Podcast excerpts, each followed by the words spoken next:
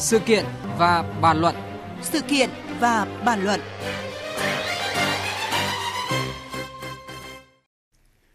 Thưa quý vị, thưa các bạn, như chúng tôi đã đưa tin, tại nhiều vựa thanh long ở tỉnh Bình Thuận, Bà Rịa Vũng Tàu và nhiều tỉnh phía Nam trong nhiều ngày qua, các nhà vườn đứng ngồi không yên khi mà hàng trăm tấn thanh long đến độ chín rộ nhưng mà rớt giá thê thảm, không bán được và phải hái bỏ đi. Trong khi giá thanh long tại vườn chỉ từ 500 đến 1.000 đồng 1 kg, nơi cao hơn cũng chỉ 2.000 đồng 1 kg, thì tại các tỉnh phía Bắc, giá vẫn cao tới 20.000 đến 30.000 đồng 1 kg. Các địa phương có diện tích trồng thanh long lớn đã phải kêu gọi doanh nghiệp giải cứu cho nông dân. Liệu việc giải cứu này có giải quyết được gốc rễ của vấn đề nông sản Việt Nam bao năm qua, đó là được mùa mất giá, lệ thuộc thị trường, phá vỡ quy hoạch. Và ngay sau đây, chuyên gia nông nghiệp Hoàng Trọng Thủy cùng bàn luận về nội dung này. Xin mời biên tập viên Thu Hà bắt đầu cuộc trao đổi. Vâng, xin chào quý vị và các bạn. À, xin chào và cảm ơn ông Hoàng Trọng Thủy đã nhận lời tham gia một sự kiện và bàn luận của Đài Tiếng Nói Việt Nam. Thưa ông, ông nhìn nhận như thế nào về hiện tượng hàng nghìn tấn thanh long ở các vựa thanh long phía Nam rớt giá thê thảm và không thể tiêu thụ được những ngày qua? Tôi cho ấy là cái tình hình lặp lại à, mất mùa và đốt giá của thanh long thì à, diễn ra một cách ờ, khá thường xuyên và tần suất thì tương đối dày. Nhưng cái quá trình điều chỉnh lại nó và khắc phục nó thì chúng ta thấy ờ, nó còn rất là hạn chế À, trước hết là về trách nhiệm thì tôi cho rằng là có ba đối tượng chính để liên quan đến cái trách nhiệm này. Thứ nhất là ngành nông nghiệp và bộ công thương thì việc đấy là cung cấp thị trường xuất khẩu rồi thị trường tiêu dùng ở trong nội địa để đưa ra những cái dự báo và những cái cảnh báo cho những người sản xuất thì chúng tôi thấy là nó còn còn hạn chế không thường xuyên và thiếu những cái chỉ số sát gần với lại à, tiêu dùng cho nên đấy là trong cái việc tổ chức sản xuất ở dưới cơ sở và người nông dân cứ tiếp tục mở rộng diện tích và những cái sản phẩm của thanh long thì cái đẳng cấp của nó ấy là nó nó nó nó không cao lắm. À, theo thông tin từ Hải quan Lạng Sơn mà chúng tôi có được thì à, những ngày qua, hoạt động xuất khẩu thanh long vẫn diễn ra bình thường, mỗi ngày vẫn xuất 13.000 tấn thanh long ừ, và với giá cao. Vậy vấn đề ở đây cần được hiểu như thế nào khi mà tại nhà vườn thanh long chỉ bán được với giá 500 1.000 đồng một kg thưa ông? Vâng, chúng ta vẫn uh, có thể là chia sẻ cái ý này. Thứ nhất là tất cả những cái chủng loại mà thanh long bán được sang cho Trung Quốc, chúng ta phải nói là đó là loại thanh long. Ta ta cứ gọi nôm na nó là loại một. Cho nên đó là cái việc mà một ngày qua cửa khẩu 13.000 tấn, tôi cho đây là một cái số lượng mà chúng ta cũng thấy rằng đấy là à, khá lớn so với những năm 2017. Thế còn là những cái loại thanh long mà bán ở trong khu khu vực tiêu dùng ở nội địa thì chúng ta lại quay lại trở lại một cái. Thứ nhất là quả nhỏ, thứ hai nó là kém tươi cái thứ ba nó là màu sắc cái thứ tư nó là chất lượng. Thì những cái mặt hàng này thì bản thân doanh nghiệp để mà chuyển bán vào các cái siêu thị thì gần như là người ta cũng không chấp nhận. Nhưng ở đây có một cái chú ý ở trong tháng 10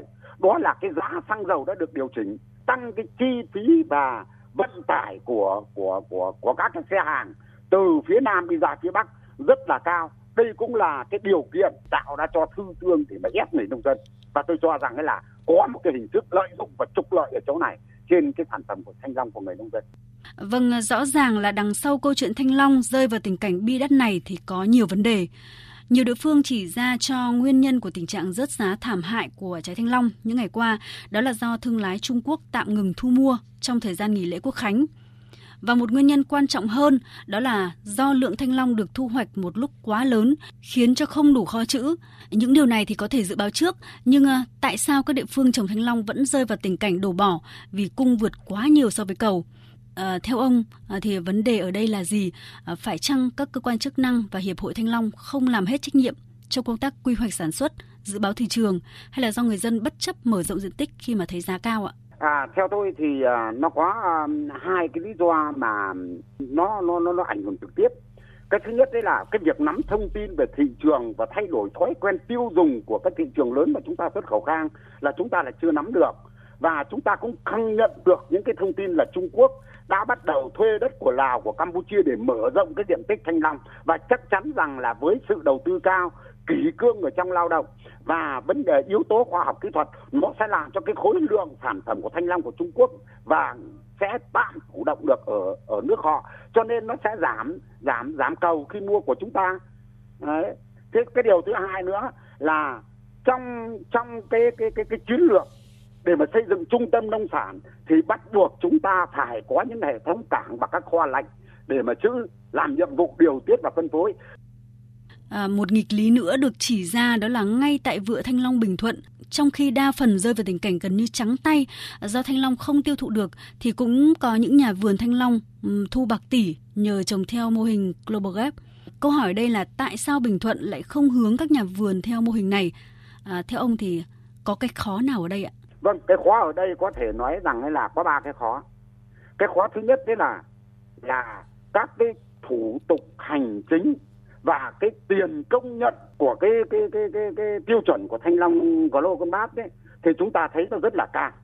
cái điều thứ hai nữa là chúng ta thấy là việc dẫn dắt nông dân đi từ thắng lợi mùa vụ đến thắng lợi hợp đồng thì cái vế thắng lợi ở trong hợp đồng này nó phải là người nông dân liên kết với đại doanh nghiệp như đũa qua đôi nó phải được biểu hiện qua kinh tế của hợp tác xã và bản thân doanh nghiệp phải dự báo được thị trường và nắm được thị trường. Thì chúng ta thấy là cái mối liên kết này, nó vẫn là là trông chờ vào cái đuôi giá trị cuối cùng của thanh long để doanh nghiệp tạo ra giá trị sinh lời, chứ không đầu tư quay trở lại cho người nông dân trên vùng nguyên liệu, ứng dụng khoa học kỹ thuật và chuyển giao khoa học kỹ thuật để cho người nông dân và sản xuất. Cái ý thứ ba nữa, thì tôi cho rằng là không hoàn chỉnh sản phẩm đến khâu cuối cùng của người nông dân đang là một cái tật cố hữu trong cái quá trình sản xuất. Và chỉ khi nào thay đổi được hành vi này thì cái chất lượng sản phẩm của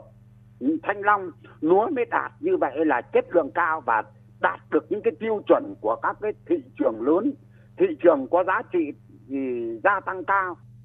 Vậy nhìn tổng thể cho cả vấn đề của nông sản Việt Nam thì theo ông, các địa phương cần có chiến lược lâu dài ra sao để người nông dân không còn rơi nước mắt nhìn sản phẩm của mình làm ra bị rẻ rúng đổ bỏ, còn doanh nghiệp và cộng đồng thì không phải mở những chiến dịch giải cứu nông sản như thời gian vừa qua.